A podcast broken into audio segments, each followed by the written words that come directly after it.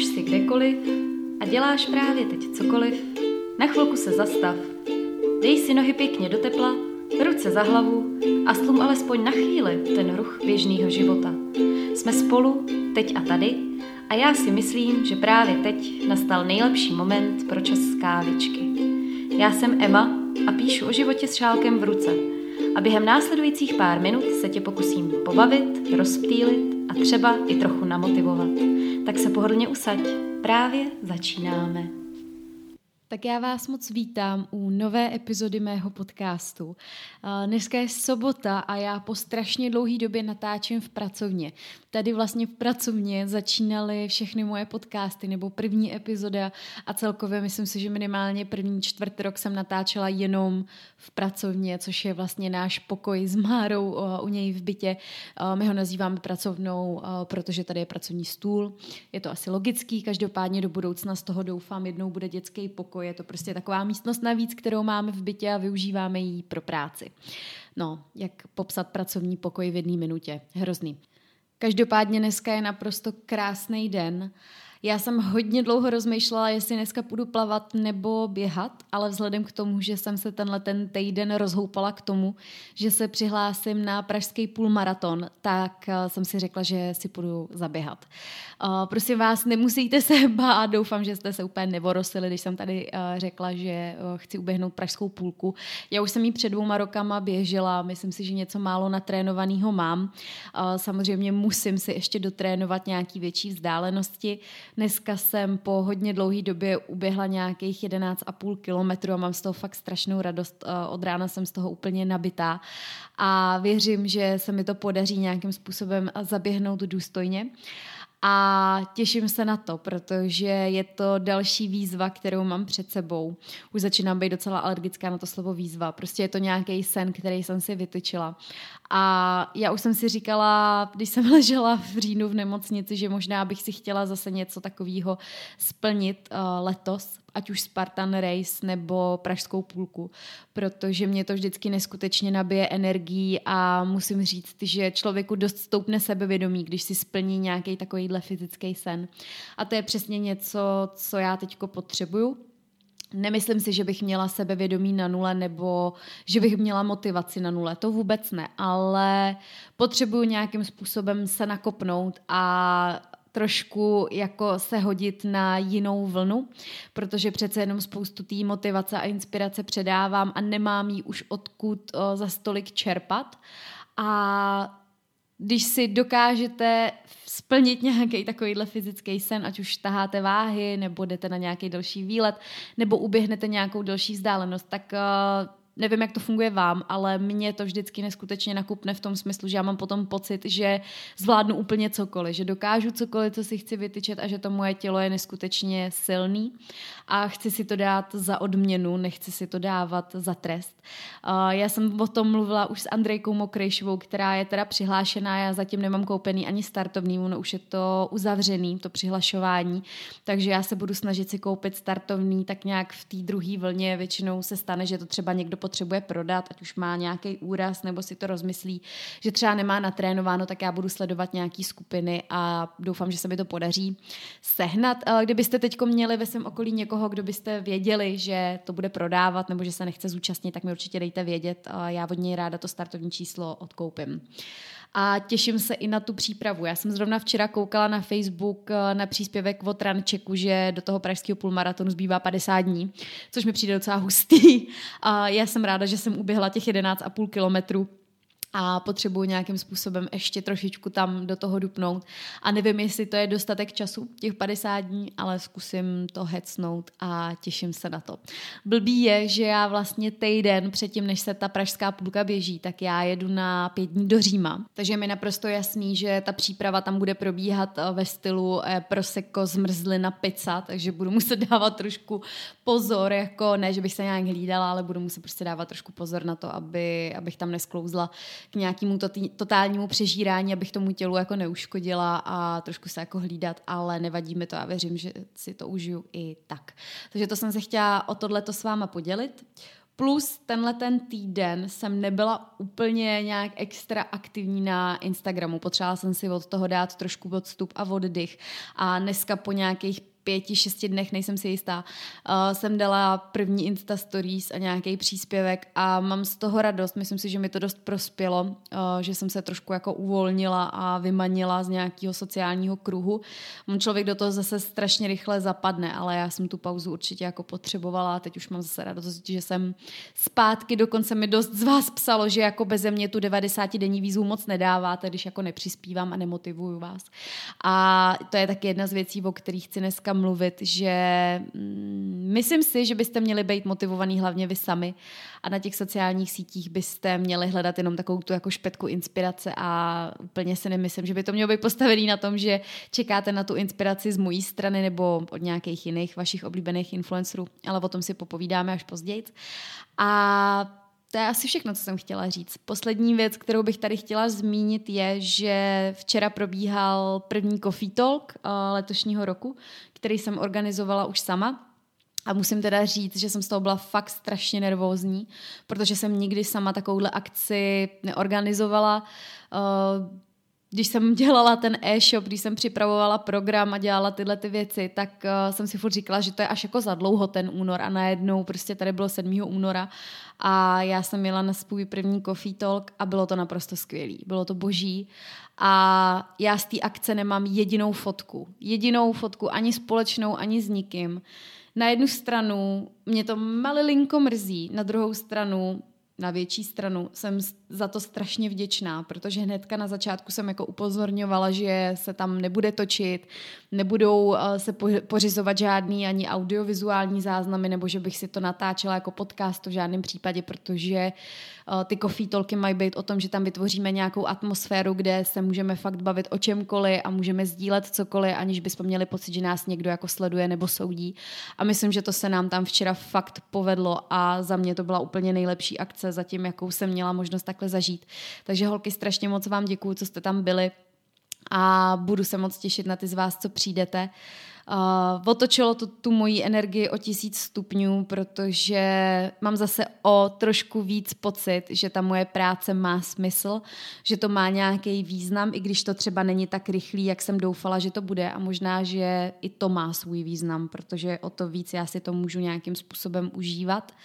A připravovat se na to. Teď mě čeká vlastně Healthy Talk na konci února a potom 13. března v Brně Coffee Talk a těším se, fakt se těším, nebudu se tady tak nějak moc vylejvat z emocí a vrhnem se na to dnešní téma, ať je to dneska takový svižnější. Tématem dnešního podcastu je takových pět mých typů pro šťastnější a spokojenější život.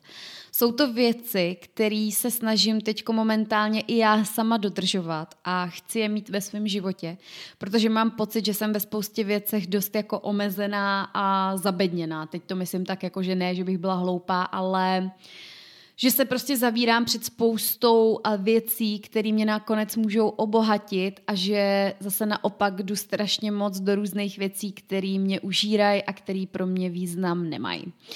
Myslím si, že každý z nás má právo na spokojený život, šťastný život a taky každý z nás ho má ve vlastních rukou a zodpovídáme si za něj sami. A to je fakt důležitá věc, kterou si musíte uvědomit předtím, než vůbec začnete cokoliv ve svém životě dělat, měnit, předělávat, protože vy jste opravdu strujcem svého vlastního štěstí, svého zdraví, svých vztahů a tak, jak to budete mít nastavený vy, tak se vám to potom bude odrážet v tom vnějším světě. Začneme pravidlem číslo jedna, nebo takovým doporučením z mojí strany, a to zní vykašli se na slova co kdyby. Slova co kdyby mají neuvěřitelnou moc a podle mě bohužel spíš negativní než pozitivní. Uh, já sama si neustále říkám, co kdyby. Uh, co když se to nepovede? Co kdybych selhala? Uh, co když se mi to nepodaří uběhnout, nedokážu zařídit tohle a tamto. A strašně mě to omezuje a drží mě to v obrovském strachu, který podle mě není vůbec dobrý. Je docela i zajímavý, že strašně moc lidí, včetně mě, si řekne to, co kdyby, nebo co když. V tom negativním slova smyslu, jo. Mě třeba moje kamarádka Olinka, která mě poslouchá zdravím, dala asi před třema rokama, nebo před dvouma rokama jsem od ní dostala hrneček. A na tom hrnečku je anglicky napsáno What if I can do this? S tím, že je to vlastně napsaný What if I can't? A to not je přeškrtaný a ten zbytek jako do it. Takže tam je oboje. Je tam vidět i, ten, i to negativum, i to pozitivum. Já doufám, že to dává smysl.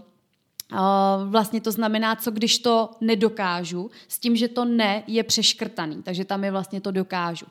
A já z toho hrnku každý ráno piju kafe a myslím si, že uh, přesto, že se jedná o nějakou podvědomou možná myšlenku nebo podvědomou věc, protože já už to mám automaticky, přijdu do práce, uvařím si kafe do tohoto hrnku každý den, tak se mi tahle ta myšlenka dostala do hlavy. A dost často na ten hrnek koukám a nějakým způsobem se mi ta věta vrací a snažím se vždycky, když si řeknu, co když to nedokážu, tam nastavit právě co když to ale dokážu protože na to mám. Nejsou to nějaký úplně ultra mega věci ve stylu zítra polezu na Mount Everest a zvládnu to pod půl hodiny. Jo. Nejsou to žádný extrémní věci, jsou to prostě sny, který bych si chtěla splnit a je lepší na to koukat tím stylem, že to přece můžu dokázat, než jako co když to nedokážu. My jsme strašně nastavení na to bát se selhání. Máme obrovský strach z toho, že selžem. Myslím si, že to potom dost částečně vede k tomu, že se bojíme, že selžem v tom smyslu, co na to řekne naše okolí. Že spoustu úspěchů, který jsme si třeba vytyčili, jsou někdy založený na tom, co si opravdu přejem, ale někdy to může být postavený jenom na tom, že chceme dokázat něco svýmu okolí.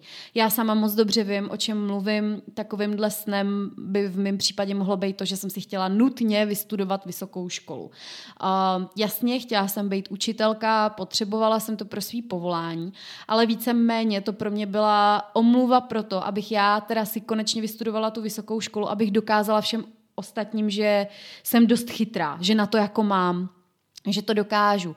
Já jsem to říkala, myslím, ve svý druhý nebo třetí epizodě tady na podcastech, když jsem mluvila o vysokoškolském vzdělání nebo o tom, proč si myslím, že není důležitý mít diplom, že jsem víceméně vystudovala všechny školy jenom kvůli tomu, abych dokázala nějaký učitelce, která mi kdysi řekla, že jsem úplně tupá, že na to mám a že chytrá jsem.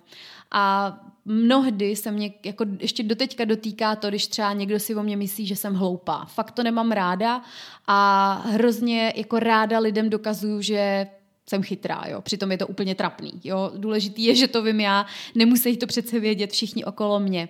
A tím letím příkladem jsem chtěla ukázat to, že uh, by bylo možná dobrý, kdybyste si sami před sebou opravdu jako prostřeli čistý stůl a řekli si, jako kolik snů opravdu plníte pro sebe a který sny máte pocit, že děláte pro svý okolí. Um, pokud děláte nějaké věci pro svoje okolí, tak tam podle mě je opravdu hodně jednoduchý jako se selhat nebo bát se toho selhání a může to být až taková jako trošku psychoza, uh, mít strach z toho selhání, že vás lidi odsoudějí. A myslím si, že to není úplně dobrý přístup jako k životu nebo k plnění si nějakých cílů jako celkově.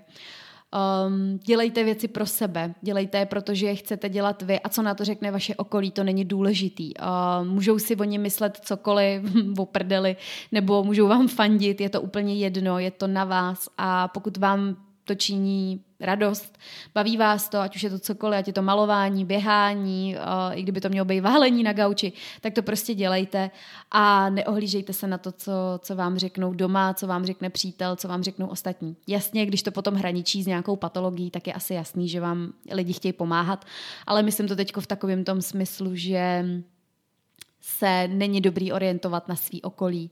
Člověk by měl mít primárně na prvním místě sebe a podle toho se řídit.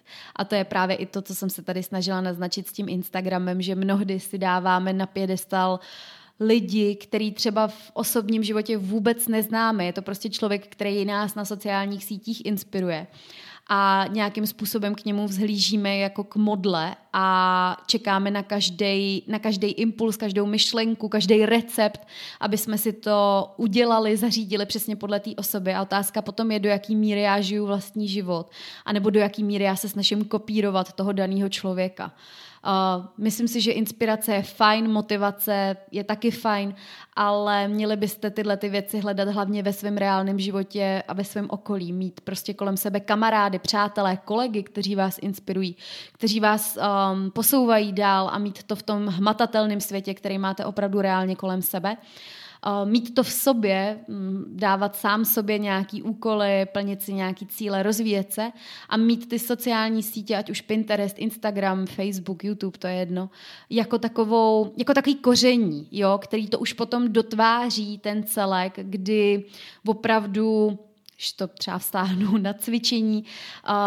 Sami pro sebe rádi cvičíte, sami pro sebe rádi zdravě jíte, zajímáte se o sebe, ale prostě zrovna jste si naplánovali běh a nějakým způsobem se vám nechce, je 10 hodin odpoledne, teda 10 hodin ráno, furt se válíte v posteli a najednou si otevřete mobil a na Instagramu vidíte, že prostě tamhle Jarmila už dávno běhala a vás to nakopne a řeknete si, hele, ale tak jako to ne. Já jsem taky chtěla jít běhat a nešla jsem zatím běhat jenom proto, že jsem líná, mám na to, chci jít, prostě jdu se oblíknout a jdu. Tak v tom případě si myslím, že je to jako zdravá motivace. Ale když to potom už opravdu překračuje určitou hranu, kdy fakt jako jenom sedíte a čekáte na každý Insta Stories, na každý příspěvek a už je to taková trošičku jako posedlost, tak si myslím, že to není úplně zdravý způsob motivace. Já mluvím z vlastní zkušenosti, taky jsem to kdysi takhle měla nastavený a není to zdravý, protože když potom ten člověk, dejme tomu, onemocní, nebo ani nemusí onemocnit, jenom si prostě dá nějakou sociální pauzu a vy ho pak nevidíte nějakou delší dobu, tak uh, najednou vidíte, že ta motivace vevnitř vás není, že furt čekáte na něco zvenčí a to si myslím, že není dobře. Protože vy opravdu spoustu věcí dokážete sami, bez ohledu na svý okolí. Většinu věcí zvládnete sami, nemusíte na někoho čekat. A zkuste si to v té hlavě opravdu nastavit, že co když to dokážete, než když to nedokážete. Pravidlo číslo dvě, který s tím prvním hodně souvislí, se nazývá, nebo mám ho pojmenovaný, řeš sám sebe dřív než ostatní. Uh, já jsem prototyp člověka, který se stará o potřeby ostatních lidí dřív, uh, než se stará o ty svoje. A je to jeden z důvodů, proč jsem se rozhodla tak nějak trošku jako rezignovat na svoji pozici office manažerky, protože to ty office manažerky mají v popisu práce. Eh, řešit eh, strašně moc věcí a neřešit sám sebe. A je to krásná práce, ale tím, jak já to mám ve své hlavě fakt až jako kolikrát patologicky nastavený, že musím za každou cenu potěšit každýho, tak je to tenhle ten typ práce, tahle ta pozice pro mě fakt až jako škodlivá. Takže když jsem se tenkrát rozhodovala, že tuhle tu pozici nějakým způsobem opustím, tak jeden z hlavních popudů bylo právě to, že jsem si řekla, že to musím udělat sama pro sebe, abych konečně začala řešit já sama sebe a aby tohle to mohl dělat třeba někdo, kdo to nemá v té hlavě nastavený až tak moc jako natvrdo, jako to mám já. A byla to nějaká moje osobní revolta a rezignace právě na tu moji vnitřní perfekcionalistku, která mě nutí uh, dělat všechno na tisíc procent a uspokojit všechny ještě dřív, než já vůbec otevřu oči. Takže jakým způsobem by se to dalo vztáhnout na vás? Uh, myslím si, že spousta lidí je k tomu vedená taky svým způsobem už od malička, protože nám je vtloukaný to, že jako starat se sám o sebe a mít se rád a tyhle ty věci, takže to je nějaký druh jako sobectví. Dneska samozřejmě už ta doba je jiná, ale když já jsem vyrůstala, když jsem byla malá, tak jako pojmy jako sebeláska nebo že je v pořádku to, že já mám nějaký potřeby a chci jako na, dát na první místo, tak se to úplně jako nenosilo, že vždycky to bylo jako, že se budeme všichni starat o, o ty druhý a a ve třídě jste byli součástí nějakého kolektivu a v práci jste potom součástí týmu a jeden za všechny a všichni za jednoho, což je podle mě super, jsou to skvělé myšlenky, já sama jsem vždycky ráda součástí týmu a baví mě to, ale myslím si, že by to nemělo být postavený na tom, že Eh, já tady sloužím pro tým, nebo já se musím zajímat o ostatní lidi dřív, než se zajímám sama o sebe. Myslím si, že by to mělo být jako obráceně, že já se musím starat sama o sebe, abych měla dostatek energie, abych měla dostatek um, pozitivního náboje, uh, abych já byla v pohodě, abych nějakým způsobem potom mohla být součástí toho týmu nebo toho třídního kolektivu. A pomáhat ostatním je skvělá věc, já ráda pomáhám ostatním, fakt mě to neskutečně skutečně naplňuje. Ale ve chvíli, kdy vy sami od, nemáte odkud brát nebo máte třeba něco, co ve svém životě opravdu potřebujete řešit, tak uh, si myslím, že by ten člověk opravdu měl být fokusovaný na sebe. Já to poslouchám dost často od lidí z práce nebo od svých kamarádek, takový ty klasický případy, kdy um, vy už máte dávno svoji práci hotovou, chcete jít třeba domů a prostě přijde za váma nějaká kolegyně a začne na vás házet prostě svoji práci, uh, abyste jí jako pomohli, že ona potřebuje třeba odejít dřív nebo že se s tím neví rady. No a vy jí pomůžete třeba jednou, dvakrát, třikrát a ona může zneužít vaší dobroty a začne na vás přehazovat strašně moc věcí. A najednou třeba i vy přestanete jakoby stíhat tu svoji práci a budete jí neustále dávat přednost sami před sebou a před svým volnem a před svojí prací a je to potom takový zamotaný kruh začarovaný. Docela mi často i třeba holky říkají, že se učí třeba na zkoušku, a že se jim ozve kámoška, hele, neměla bys poznámky tady k té zkoušce, nebo nemohla by si mi tady s tím pomoct. A ta dotyčná kámoška ví, že v tu danou chvíli se potřebuje soustředit na tu svoji vlastní zkoušku, protože ji chce udělat dobře. Ale nechá se zvyklat tím, jako že aha, měla bych jí pomoct a místo toho, aby řešila sama sebe, tak se věnuje prostě nějaký kamarádce, která na to doteďka jako prděla. A to jsou věci, které si myslím, že nepotřebujete ve svém životě. Je to určitě o tom naučit se říkat slovo ne a ne, necítit se provinile, když řeknete slovo ne.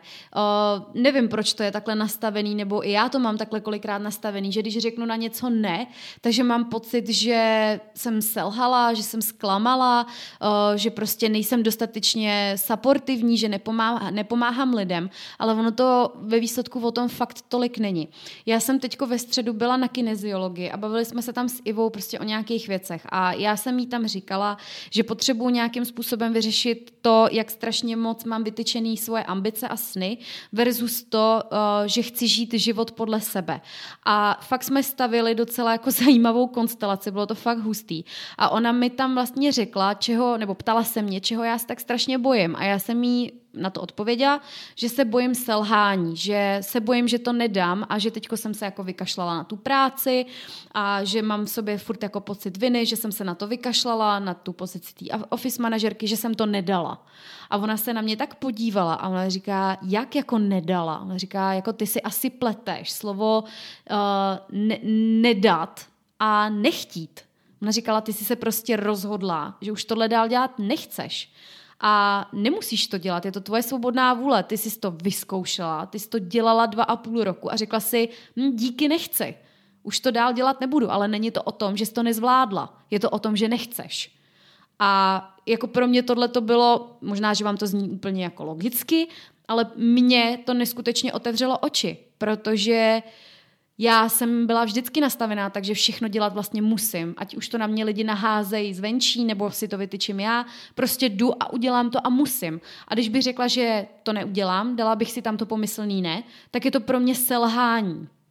A jsem strašně ráda, že někdo přišel, někdo cizí, kdo mi vlastně řekl, že to není selhání, že to je jenom odmítnutí něčeho, co vlastně dělat nechci a že to není špatně, že to je naopak dobře, že vím, co nechci a že se učím říkat to ne věcem, který mě neobohacují, který mě vysávají. Takže jsem vám to tady chtěla takhle říct, třeba vám to taky otevře oči, že je to obrovský rozdíl. Uh, jako nechtít a nedokázat. A ona mi i právě říkala, že ve chvíli, kdy člověk jde a o něco se pokusí, nebo něco chvíli dělá, tak už to dokázal, protože to zkusil. Ale když budete sedět na zadku, neskusíte nic, tak potom ano, to je jasný, že to člověk asi nedokáže. Zkuste v první řadě vždycky myslet na sebe, na to, co vám přináší radost, co vám přináší ten pozitivní náboj, energii a potom, když vy toho budete mít dostatek, tak budete přikypovat a budete, budete to dávat ostatním. Je to úplně logický. Já jsem o tom mluvila, myslím, v podcastu Mít sebe na prvním místě a když budete chtít, puste si ho. Myslím si, že tam o tom mluvím docela dost jako do aleluja. Nebudu se tady tomu tématu dneska víc věnovat, ale cokoliv, co ve svém životě chcete změnit nebo dělat, vždycky musíte začít u sebe. Takže tak. Pravidlo nebo doporučení číslo tři zní, že strach není to, co tě brzdí, ale si to ty. Uh, vy sami, jak už jsem to říkala před chvílí i na začátku této epizody, máte všechno ve svých rukou. A strach je Strach je pro mě vždycky taková kontroverzní energie. Jo, na jednu stranu si myslím, že je vysoce prospěšný, na druhou stranu si myslím, že je to docela jako, nebo umí být docela velkým nepřítelem. Záleží na vás, jak vy si to v hlavě nastavíte, uh, jestli ho budete brát jako výzvu, jako něco, co chcete pokořit, něco, co je tou vaší pomyslnou brzdou a chcete to dát pryč, a nebo jestli to opravdu budete brát jako toho bubáka. Já si myslím, že spoustu věcí, které my máme v hlavě, spoustu strachů, v reálu doopravdy neexistuje. Jo? Třeba příklad, který mě napadá, je, že si koupíte legíny a bojíte se je vzít na sebe, protože co, co si o vás budou myslet lidi ve fitku. Ale ve finále lidi ve fitku na vás třeba vůbec nekoukají, jste jim úplně ukradený, protože oni sami mají co dělat, aby uběhli na páse to, co chtějí uběhnout, nebo aby zvedli činku, kde ji chtějí zvednout. A víceméně vlastně v realitě ten váš strach vůbec neexistuje. A jsou to věci, které nás neskutečně jako omezují. Zase se hodně na tom podepisuje to, že máme tendenci koukat jako na to, jak na nás budou koukat ostatní a zbytečně nás to brzdí. Potom to může dojít do takového stádia, že vy třeba do toho fitka nebudete chodit nebo nebudete chtít cvičit, protože se budete cítit jako nekomfortně v nějakých legínách, kdy vám ani člověk, žádný jiný člověk vám ani neřekl, že v těch legínách vypadáte nijak, ale strká vám to tam ta vaše hlava, co když vás budou ostatní odsuzovat. Uh, vyvolává ve, ve vás ten zbytečný strach, který um, vás omezuje. Já sama se bojím poslední dobou fakt neustále. Furt něco řeším a zjistila jsem, že v 99% mě brzdí ten můj vlastní strach. A on to de facto s náma asi myslí i dobře. On se nás snaží držet v té komfortní zóně, uh, aby jsme si třeba neublížili mimo tu komfortní zónu, ale na druhou stranu je to z jeho strany dost sobecký, protože nás to brzdí v nějakém vývoji. Uh, nás to brzdí v tom, aby jsme změnili myšlení, že my vlastně se nemusíme bát. Jo? On ten strach je na nás tak trošku jako závislý. Jo? On je rád, že my ho máme a snaží se uh, o to, aby jsme k němu měli nějaký vztah, aby on nás mohl ovládat. Ale není to dobrý. Myslím si, že to je dobrý sluha, ale špatný pán. Uh, jasně, když se jedná o věci, jako jsou adrenalinové sporty nebo nějaký takovýhle zážitky, cestování do nebezpečných krajin, tak si myslím, že je dobrý ten strach mít, to je jasný. Přece jenom ten strach slouží k tomu, aby jsme měli nějaký put sebe záchově uh, a nezabili se někde nebo nepřizabili se. Ale na druhou stranu, pokud si opravdu chcete třeba splnit nějaký sny ve svém životě nebo jdete si za nějakým cílem, tak uh, není dobrý se nechat tím strachem ovládat.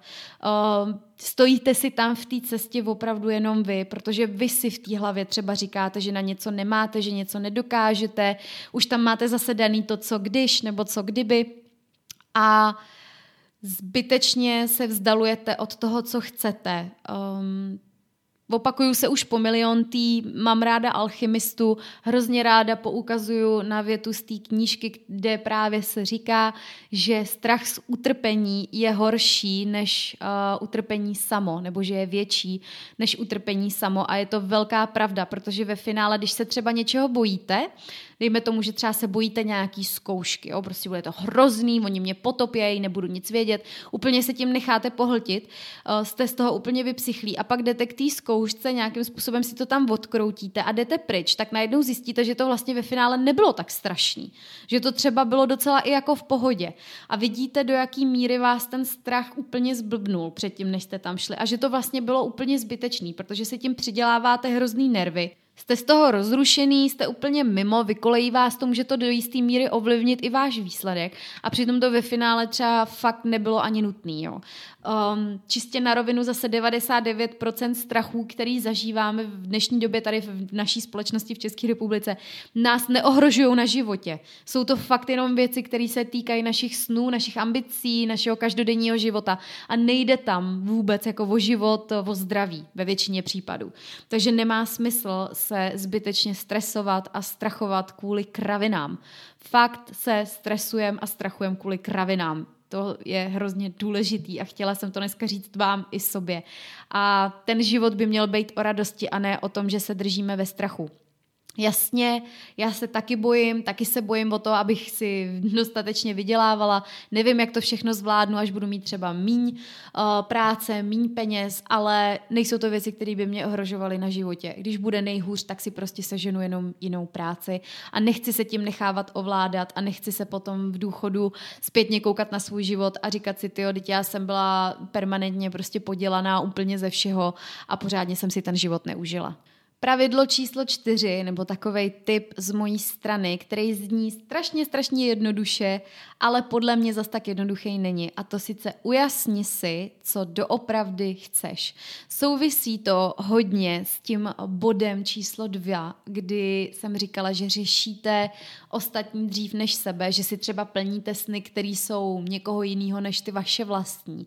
A ujasnit si, co doopravdy ve svém životě chcete, je sakra důležitý pro to, jestli chcete žít uh, život podle sebe.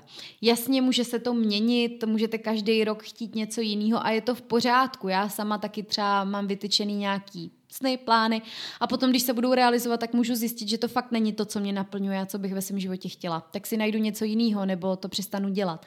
Ale zkuste si sami dneska říct nebo napsat na papír, zavřít oči, úplně se uvolnit a říct si, co doopravdy ve svém životě chcete.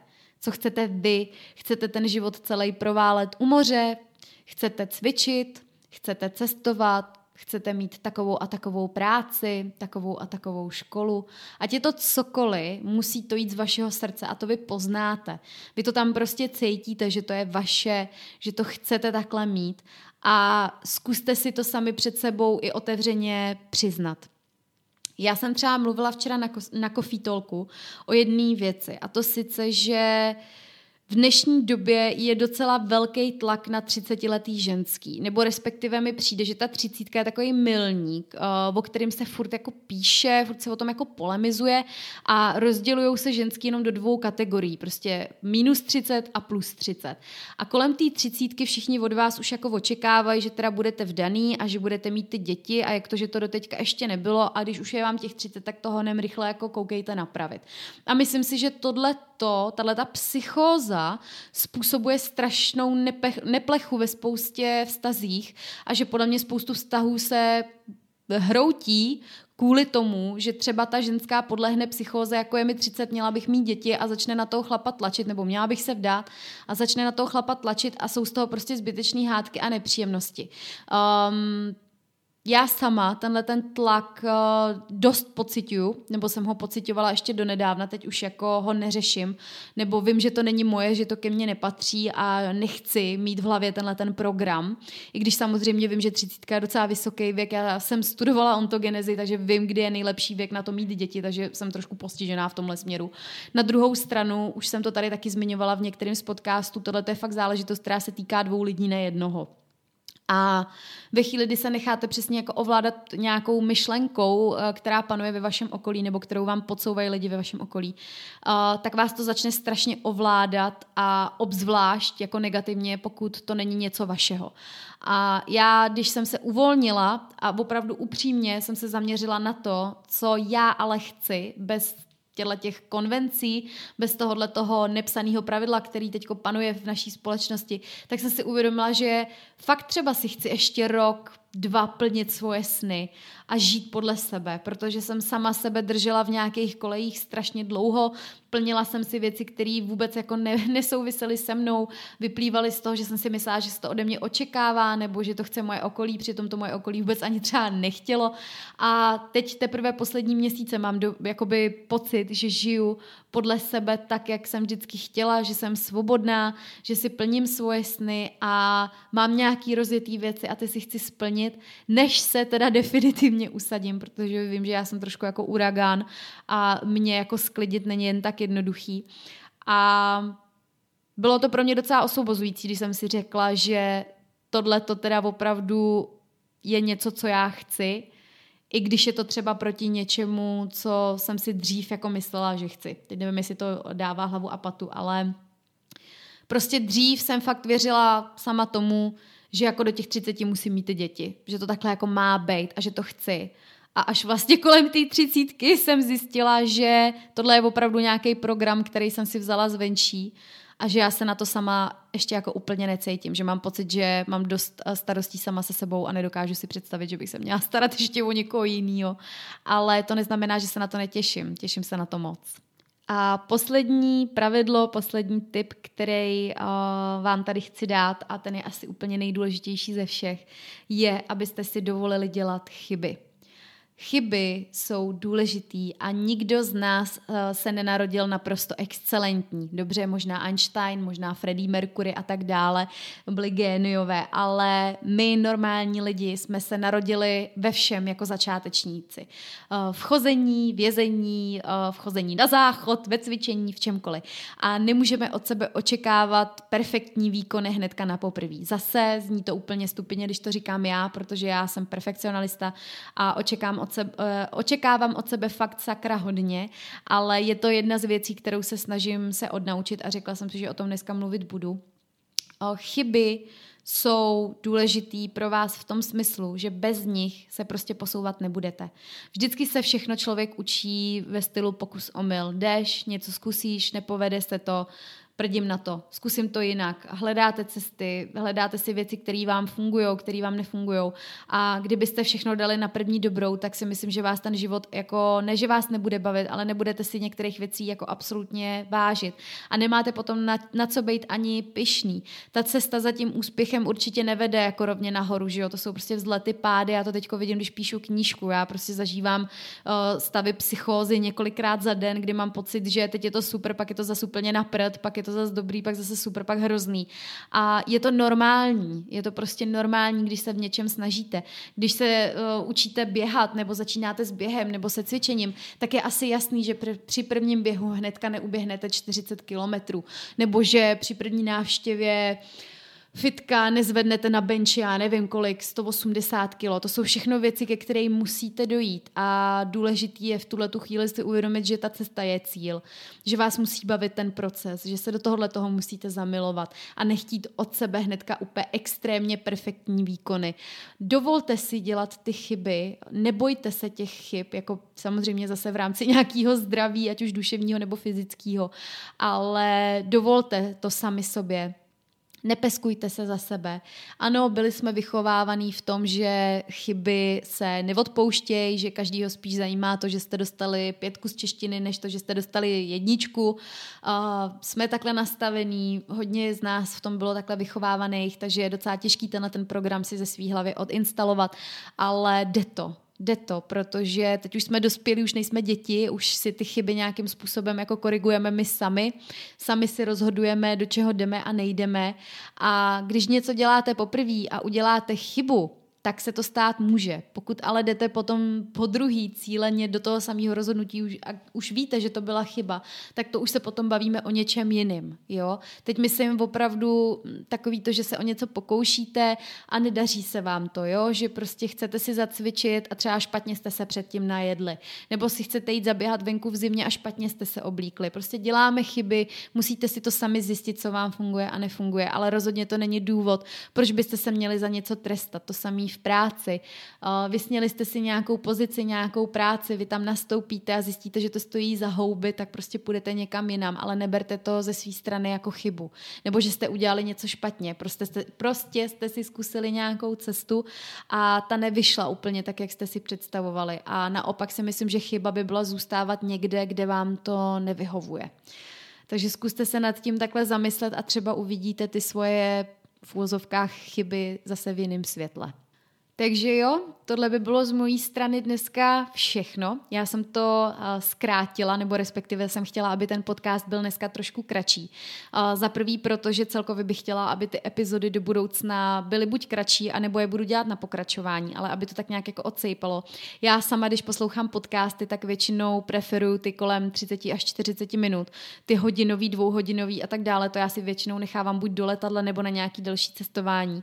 Takže soudím podle sebe, co by vás tak třeba mohlo bavit. Klidně mi když tak dejte vědět, jestli vás baví spíš kratší nebo delší epizody. Doufám, že se mi podařilo vás nějakým způsobem uh, namotivovat.